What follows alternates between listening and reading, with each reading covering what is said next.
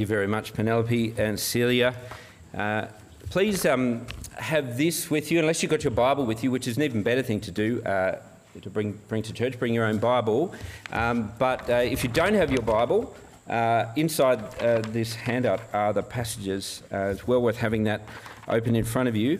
Hopefully, um, all's going to go well with this microphone. Apologies to Libby for the sonic boom mid uh, mid prayer earlier. If it if it does, I might pause briefly and grab another microphone. I am uh, I'm really looking forward to uh, diving into Mark's gospel together. I hope you got a sense, even in those opening verses, reading them uh, together, just how wonderful. Uh, uh, well, a story, a true story. This is Mark writes his gospel as a story. It is gripping, it's thrilling, and I hope you get a sense of that as we go along. And I do commend to you, as Josh said earlier, the reading guide that we're handing out each week. Uh, that will help uh, build anticipation, I hope, for uh, diving into it each Sunday together. And if you did miss the first week, don't worry. What we had just read for us was the whole of the first week, so you've, uh, you've caught up.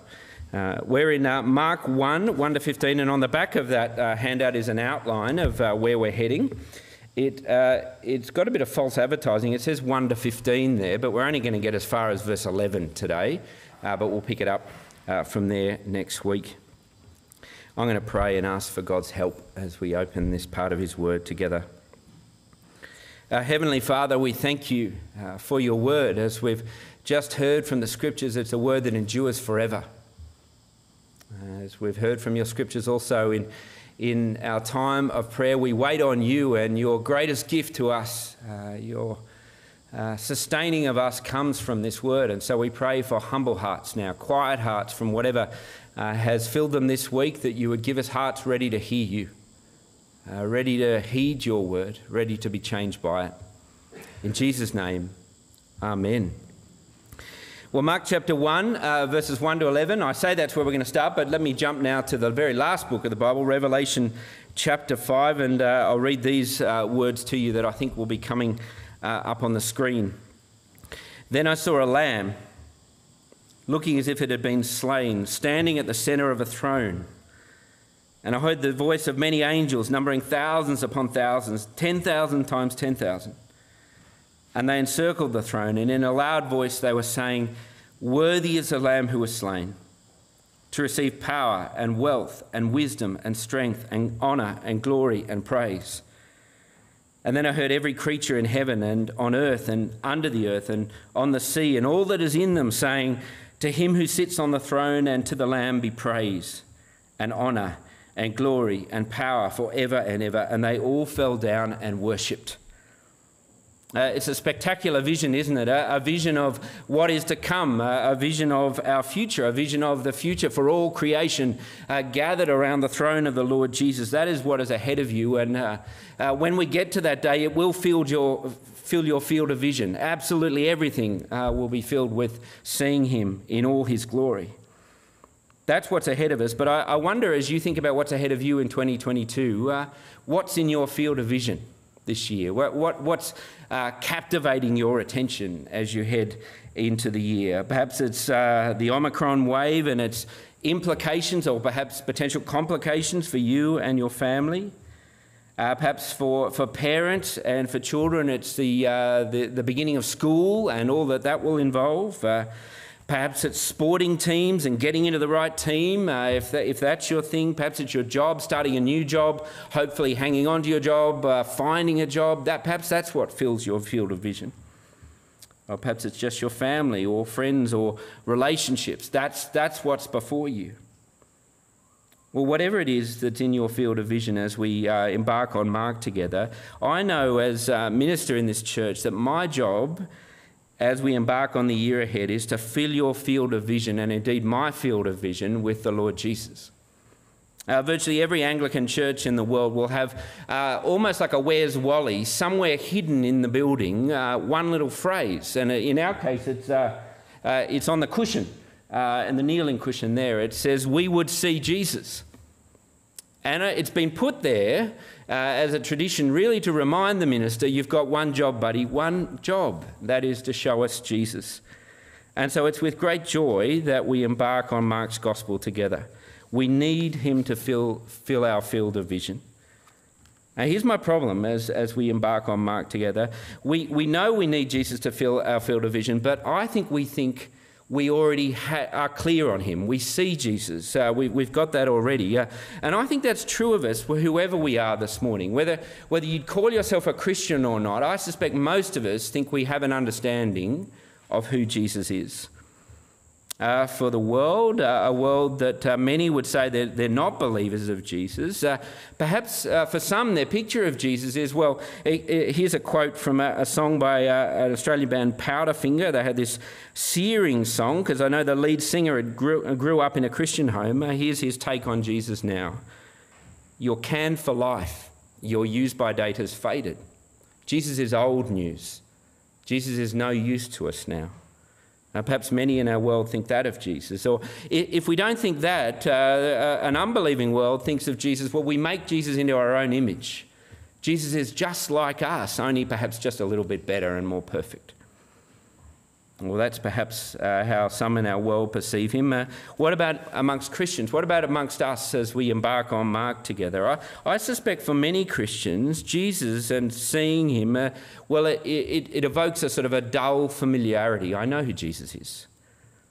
Well, again, from that same uh, song uh, by the band Powderfinger, the next line is this Your followers now just watch TV uh, we can become more excited about the next Netflix series and happy to effuse about that with other people than we would about the Lord Jesus. Uh, he is all too familiar, all too dull. And if it's not that, uh, for us, uh, Jesus is, well, irrelevant. We don't see how he fits into the, well, the things that do fill our field of vision. But here's the reality, as we'll see in Mark's Gospel the, the reality of Jesus Christ as he really is is awesome.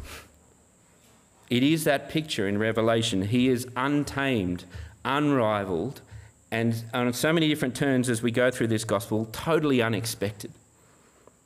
Uh, listen to this uh, quote from uh, the, the, French military leader Napoleon, who, coming across uh, the Lord Jesus in one of the Gospels, he said this Everything in Christ astonishes me.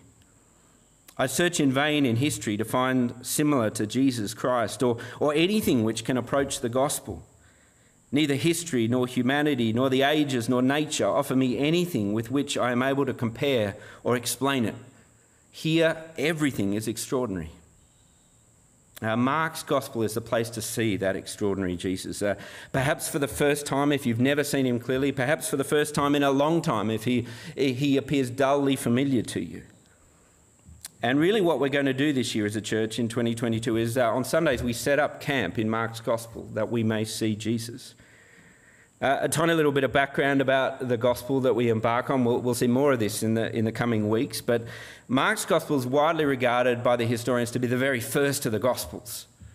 Uh, this is the first to be written down, the account of the life, death, and resurrection of Jesus. And it's written by, well, John Mark, Mark as, as he's called here. And uh, he, he himself was an early disciple of the Lord Jesus, and you can read about him elsewhere in the, in, in the New Testament. He, he was a missionary companion of the Apostle Paul. He went on some of the Apostle Paul's missionary journeys, and he was a close friend of the Apostle Peter. And it's the Apostle Peter's story that we're reading. The Apostle Peter, not himself a, a, skilled writer, John Mark was. And so the Apostle Peter, you can almost, the picture I want you to have in your mind as you read this is the two of them in a room and there's the Apostle Peter sort of relaying the story of the life, death, and resurrection of Jesus, and Mark trying to keep up with the pen. Uh, that's what's before us in Mark's Gospel.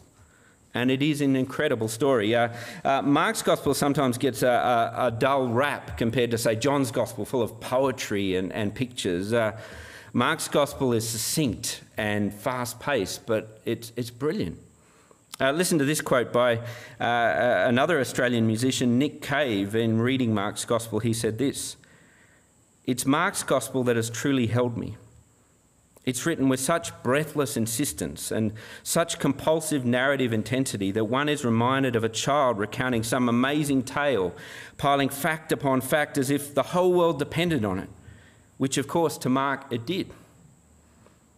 And so, our goal as we read this relentless narrative is to see Jesus afresh, to have God's word reveal him uh, rather than as we imagine him to be, or perhaps our world imagines him to be.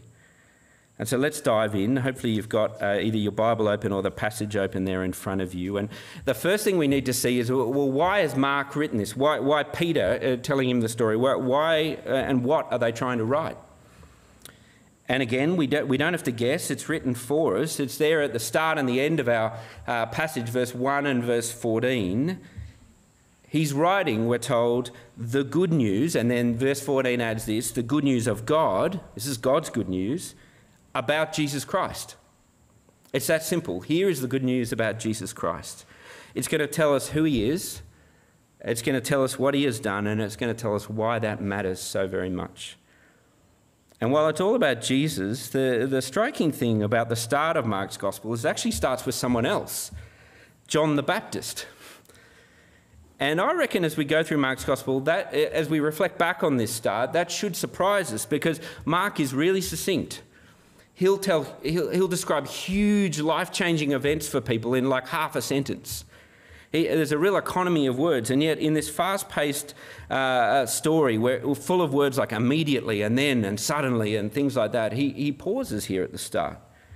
This sort of freight train of a story about Jesus pauses for this seemingly sidetrack of, well, who's John the Baptist? Well, let's have a look and see why he does pause. Uh, consider this about the first person on the scene in this story, John the Baptist. Firstly, his appearance. Have a look at verse 6. He's hard to miss. I reckon if he wandered in here uh, this morning, we would know John the Baptist is amongst us. He, he definitely has a, a unique uh, clothing style and diet. He is a wild man, a wilderness man, as we will see. And, and if you know your Bible, uh, that may trigger echoes for you as you see this man step onto the scene. Now, a couple of reasons. We'll see more about this first reason next week. The wilderness is very often where God mounts his rescue plans from. Uh, exhibit A, the, the, the, exodus from Egypt through the wilderness. This is, this is where God does his salvation thing. That's where the story starts. Uh, but more than that, it, it, should also trigger another Bible echo for us as we see this man in verse 6 and the way he appears. He is the spitting image of the prophet Elijah. Uh, you know, the last of the Old Testament prophets, Malachi, as you read through the Old Testament, uh, Malachi, who prophesied some 400 years before these events that we're reading about, he prophesied that there would come a prophet like Elijah who would come just before God's promised king turned up on the scene. And so here we are after 400 years of silence for God's people. They haven't heard from God and his prophets for 400 years. All of a sudden, this wild man appears in the wilderness. And so that's his appearance. Secondly, his place in the scriptures. Uh, we had read for us Isaiah 40, and Mark starts his story by quoting Isaiah 40 in verses 2 and 3. And what we're being told here is John the Baptist, as he appears, his appearance means God's promised comfort that we read about in that passage is about to arrive. God's salvation for a, a people in exile, a people estranged from him, is coming at last. Who's John the Baptist as we open this story? He's the guy who appears just before the play starts. He's the guy who sort of draws back the curtain as the king steps onto the stage. That's John the Baptist's job. And, and if you look in verses 4 and 5, the, the, his moment on the stage is marked by spectacular ministry. The whole of the Judean countryside go out to the wilderness, the, all of them being baptized. It's, it's immense.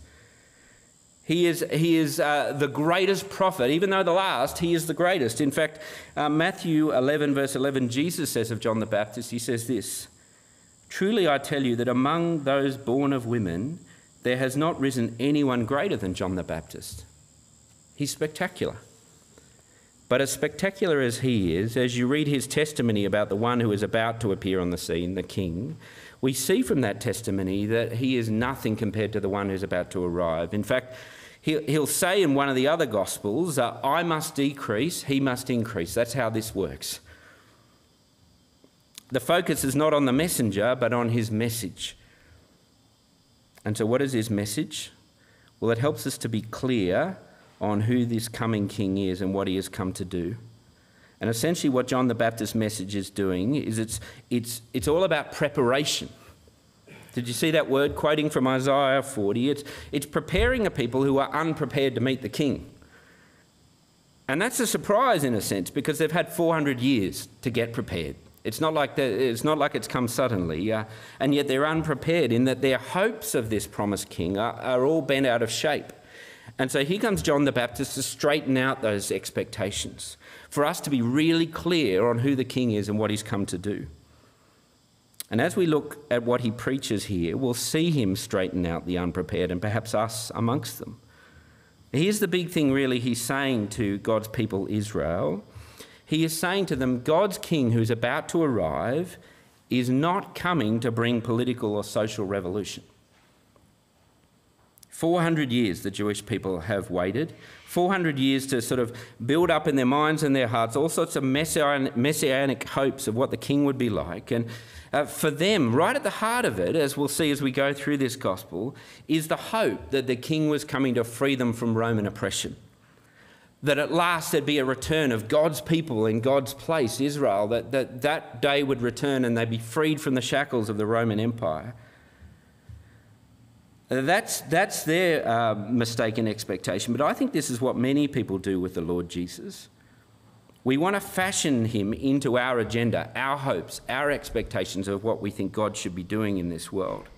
I was reading just this week of a, of a current uh, example of this. Uh, the, the newly installed Bishop of York, uh, uh, in a sort of a podcast this week, you can tell the sort of interesting podcasts I listen to, uh, he said this The gospel at its heart is about climate change.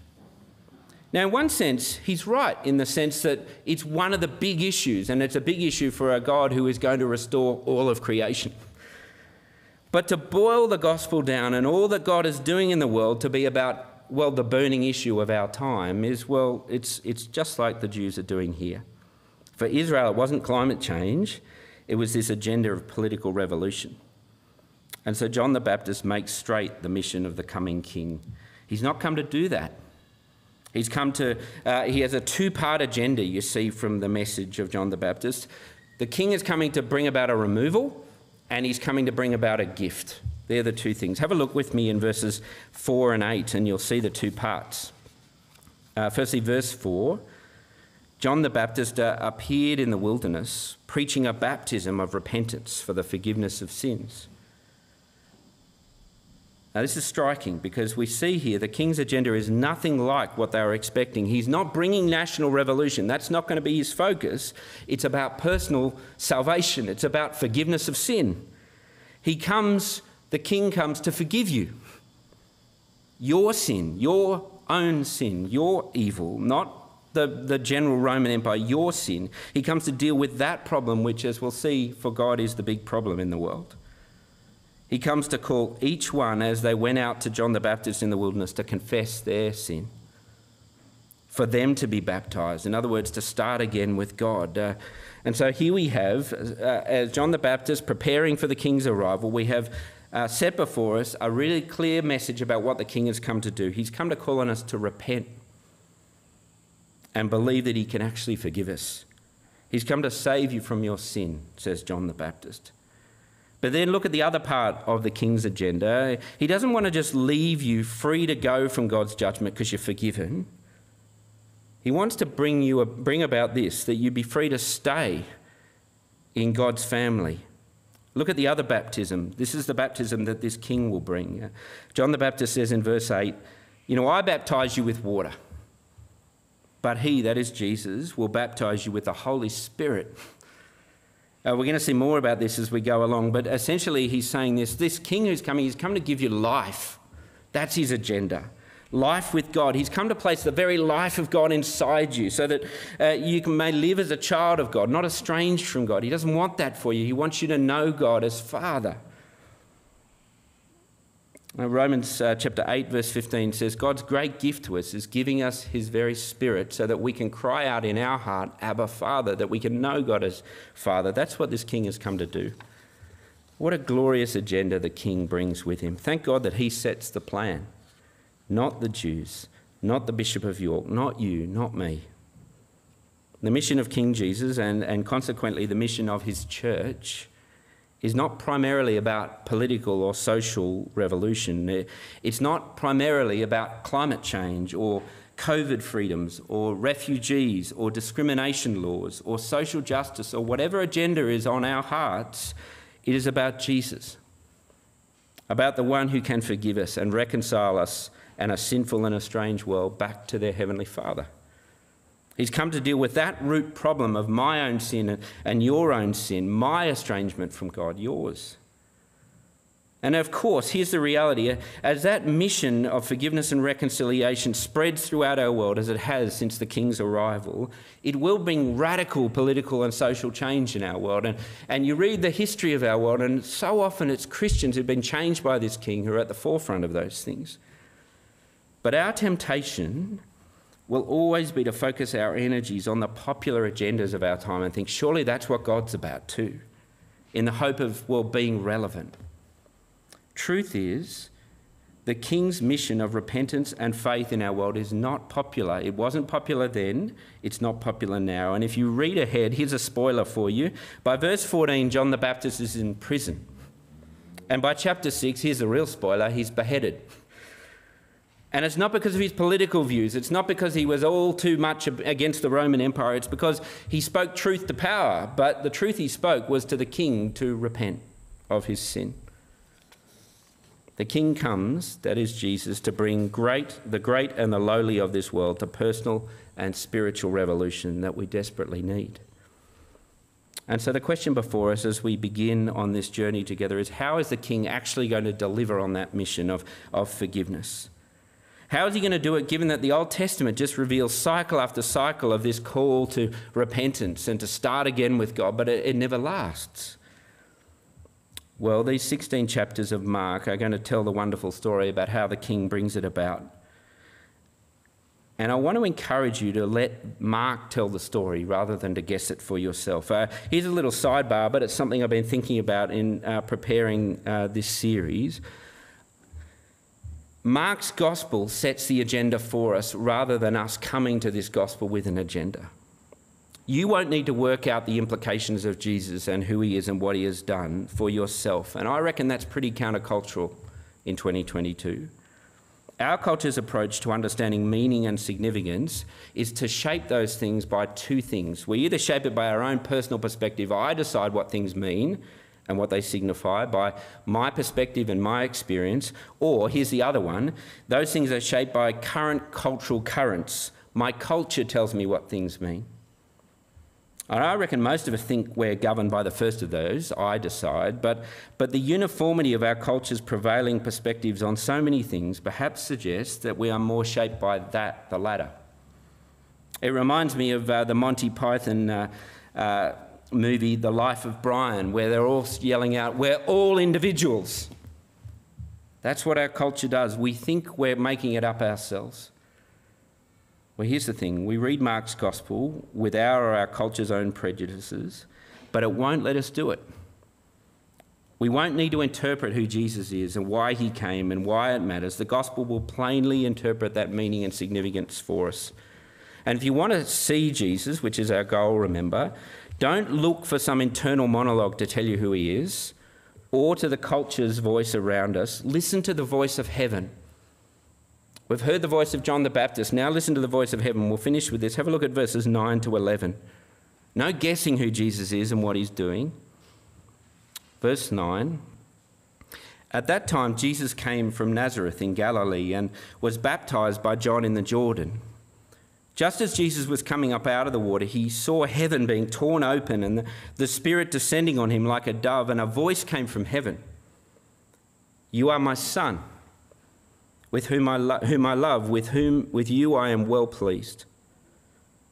Now, zoom in with me on verse 11. Here is God telling you the meaning and purpose of the King and his mission. And he's doing it in a way remarkably that would have made complete sense to his people Israel as they heard it. He's speaking the Bible to them. He's like a, a, faithful teacher of the Bible. In the Old Testament, the tradition, uh, read in a commentary, said uh, the tradition was that the rabbi would thread three passages together to, uh, to, to in his teaching. Uh, he'd speak from the wisdom literature part of the Old Testament and the prophecy part of the Old Testament and the law part of the Old Testament to, to make clear what God's purposes were. And that's exactly what God the Father is doing as he speaks from heaven here. Listen to me, uh, listen with me to the voice of heaven interpreting Jesus for us. Have a look. Firstly, in verse 11, and you can see this on the outline, he says this You are my son. It's actually a quote from the wisdom literature of the Old Testament. It's a quote from Psalm 2. A psalm that, if you read Psalm 2, it's one of my favourite psalms. Uh, it, has got this great line in it the one enthroned in heaven laughs. That's his response to our world's sort of uh, attempt to uh, declare autonomy. And in the face of human rebellion, God promises in Psalm 2 to install his king forever, and he will rule the nations of the earth. That's the good news of Jesus. The, God, the voice of heaven, God is giving us the reality of who Jesus is. He's God's king come, He's our king. And as you read Psalm 2 and you hear its echoes here in Mark 1, verse 11, it makes clear the personal implications for you and for me as the king arrives. Absolutely every knee has to bow before this king. It's a call to repent. It's a call to surrender. That's the good news. Or be shattered by the king, says Psalm 2. Uh, I was reading that this week and it reminded me of, and I'm going to get his name wrong, but uh, Antiochus Epiphanes who near the end of the might of the Greek Empire, as the Roman Empire was sweeping the world and, and taking power, Antiochus Epiphanes was down in Egypt, sort of in all his pomp, or what he thought was his pomp left, trying to sort of rule down there. And then the Roman Empire turned up, their army turned up, and they essentially, right there in the sand of Egypt, drew a circle in the sand around Antiochus. And the general who did it simply said to him, If you step out of the circle, you have one of two choices. You're either surrendering to Rome or you are dying. It's quite a dramatic moment, and it marks the end of the Greek Empire and the start of the Roman Empire. And I, I want to put to you, as Jesus walks onto the scene in Mark 1, verse 15, do you see it there? And we'll look more at this next week. He says this The time has come, the king is here. Repent. He's drawing a circle around our lives, and he is calling on us to surrender. Now, I reckon this is something we might lose about the gospel if we interpret Jesus for ourselves or from our culture. But the heart of the good news of God about Jesus is that he is king and we have to surrender. But, and here's the second testimony from heaven, he's a king like no other. You see there again, verse 11. Here's the second thing the voice of heaven says With you, talking about Jesus, with you I am well pleased. And that's a reference uh, from the prophets. It's a reference from Isaiah 42, it's, it, where we're told that the king who will come will be a servant king. Listen to these words from Isaiah 42 Behold, my servant, whom I have chosen, my beloved, with whom I am well pleased. There's the line. I will put my spirit upon him, and he shall proclaim justice to the Gentiles. The servant king has arrived. And, and if you read on in Isaiah's prophecy about this servant king, you, you, you see the extent of the service he's going to render to us. He will suffer greatly to serve us. I mean, you know these words, but listen to these words again from Isaiah, speaking of the servant. He was despised and rejected by mankind, a man of suffering and familiar with pain, like one from whom people hide their faces. He was despised, and we held him in low esteem. He was pierced for our transgressions, he was crushed for our iniquities. The punishment that brought us peace was on him, and by his wounds we are healed. We all, like sheep, have gone astray, each of us turning to our own way, but the Lord has laid on him the iniquity of us all. You want to know who Jesus is and what he has actually done? Don't look inside your own experience to some felt need that he might assuage. Don't reimagine him in the style of some cultural agenda. Listen to heaven's voice. Heaven declares, You are my son. Jesus is the king. Surrender. But don't fear surrendering, says heaven, because heaven also says that Jesus is the servant in whom I am well pleased. I mean, there is a real sense in these 16 chapters of Mark's Gospel that it's simply just going to flesh out, flesh out those two realities. Mark 1 to 8 is going to show us Jesus the King. Mark 9 to 16, Jesus the suffering servant. Uh, but I want to finish with this one final scriptural testimony that God the Father references here in verse 11. And, and this is the one that, that well, moved me greatly this week. Uh, and I reckon if you're asleep and there's a chance with the level of humidity today that you are, wake up And even if you already know this, I hope it thrills you afresh because it did me this week. Who is Jesus? Well, so far, God in heaven says he's the king, he's the suffering servant. And then this He is my son, my only son. Do you see it there in verse 11? My son, whom I love. It's an echo of a very famous passage in the Pentateuch, the law, the other part of the Old Testament, Genesis 22. And uh, I want to take you there briefly to, to see something with me. Consider, we're going to have the Lord's Supper in a minute together. And as you prepare to do that, consider how long, how very long, God has had it in his heart to forgive your sins, no matter what it cost him. Genesis 22 gives us the answer. And earlier in Genesis, Genesis 6, God looks over the world that He has created, and there's so much sin that He grieves that He even made the world. And yet He sets His heart, we're told in Genesis 12, to reverse all of that. To promise one man, Abraham, that he would reverse the effects of our sin and, and the reality of our death, and he would bless all nations through this one man and his descendants. The whole promise to this whole world rests on the descendants of this man. The problem is that he, Abraham, and his wife struggle to even have a child. And wonderfully, miraculously, in their old age, they do have a son, Isaac, uh, their joy and their love. And then this happens. We're told in Genesis 22 that God the Father tells Abraham, I want you to take your son, your beloved son, your only son, and I want you to walk him up that hill, and I want you to sacrifice him before me.